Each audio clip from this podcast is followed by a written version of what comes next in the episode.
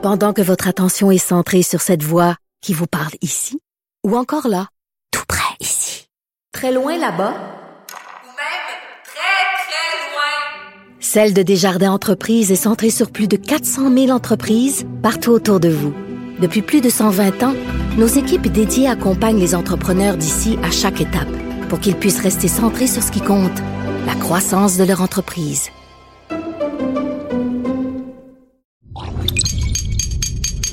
Radio. Salut, c'est Charles Tran avec l'équipe dans 5 minutes. On s'intéresse aux sciences, à l'histoire et à l'actualité. Aujourd'hui, on parle des hommes et de l'hormone qui leur est associée, la testostérone. Il existe une croyance répandue selon laquelle la testostérone peut affecter la situation dans la vie d'une personne. Plusieurs études ont établi un lien entre un taux de testostérone plus élevé et le succès socio-économique. Mais un lien, ce n'est pas une relation de cause à effet. La testostérone favorise-t-elle le succès chez les hommes? Eh bien, pas vraiment, selon les résultats de nouvelles recherches. Voici Élie Jeté. Dans des études antérieures, il avait été constaté que les cadres masculins ayant un taux de testostérone plus élevé avaient plus de subordonnés et que les commerçants ayant un taux de testostérone plus élevé généraient des bénéfices quotidiens plus importants. La testostérone s'est avérée plus élevée chez les hommes plus instruits et chez les hommes indépendants. On en sait beaucoup moins par rapport à ces liens chez les femmes, hein, parce que les femmes aussi ont de la testostérone, mais une étude a suggéré que pour les femmes, une position socio-économique défavorisée dans l'enfance était liée à un taux de testostérone plus élevé plus tard dans la vie. La chercheuse en épidémiologie à l'Université de Bristol, Amanda Hughes, pense que la testostérone agit en affectant le comportement. Des expériences suggèrent que la testostérone peut rendre une personne plus agressive et plus tolérante aux risques, et ces traits de personnalité-là peuvent être récompensés sur le marché du travail, par exemple dans les négociations salariales. Mais aucune de ces études ne montre de manière définitive que c'est la testostérone qui a influencé ces résultats parce que d'autres explications sont plausibles.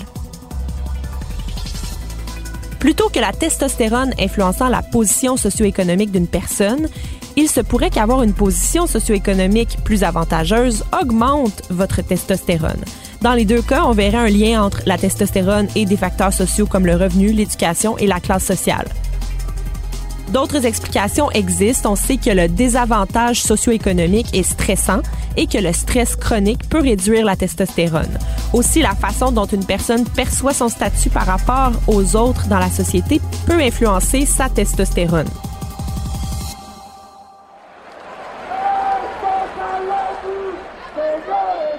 Des études de matchs sportifs, généralement entre hommes, ont souvent montré que la testostérone augmente chez le gagnant par rapport au perdant.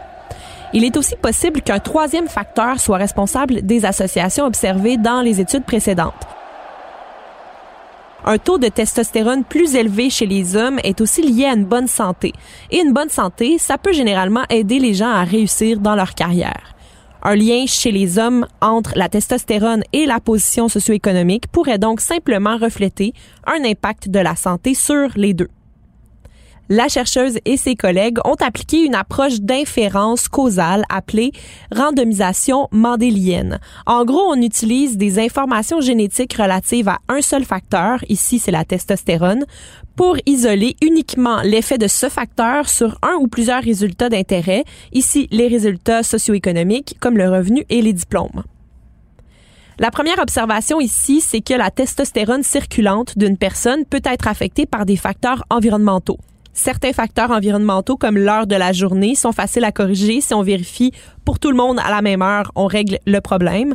Par contre, la santé de quelqu'un fait en sorte qu'on ne peut pas déterminer ce qui cause quoi. C'est pourquoi l'information génétique est puissante. L'ADN est déterminé avant la naissance et ne change généralement pas au cours de votre vie. Il existe de rares exceptions comme les changements qui surviennent avec le cancer, par exemple. Donc, si on observe une association de la position socio-économique avec des variantes génétiques liées à la testostérone, ça suggère fortement que la testostérone est à l'origine des différences de résultats socio-économiques. Chez plus de 300 000 participants adultes de la UK Biobank, les chercheurs ont identifié des variantes génétiques liées à des niveaux de testostérone plus élevés, séparément pour les hommes et les femmes. Ils ont ensuite exploré comment ces variantes étaient liées aux résultats socio-économiques, y compris le revenu, les diplômes, le statut d'emploi. À l'instar des études précédentes, ils ont constaté que les hommes ayant un taux de testostérone plus élevé avaient un revenu familial plus élevé, vivaient dans des zones moins défavorisées et étaient plus susceptibles d'avoir un diplôme universitaire et un emploi qualifié. Chez les femmes, un taux de testostérone plus élevé était lié à une position socio-économique inférieure, notamment un revenu du ménage plus faible, le fait de vivre dans une zone plus défavorisée et une probabilité moindre d'avoir un diplôme universitaire. Conformément aux preuves antérieures, un taux de testostérone plus élevé est associé à une meilleure santé pour les hommes et à une moins bonne santé chez les femmes. Cependant, il y avait peu de preuves que la variation génétique liée à la testostérone affectait la position socio-économique.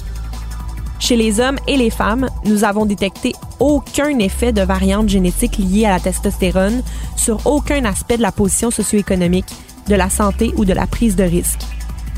Les résultats génétiques suggèrent donc clairement que les études précédentes peuvent avoir été biaisées par l'influence de facteurs supplémentaires. On pense entre autres à l'impact que la position socio-économique peut avoir sur la testostérone. Donc, malgré la mythologie sociale entourant la testostérone, elle peut être beaucoup moins importante pour le succès et les chances de vie que les études précédentes ne l'avaient suggéré. Oui, et ça, ben, on peut s'en réjouir. Reste beaucoup à apprendre sur les hormones en général, beaucoup à apprendre aussi pour déconstruire certains mythes tenaces. Merci Élie Jeté, c'était en cinq minutes.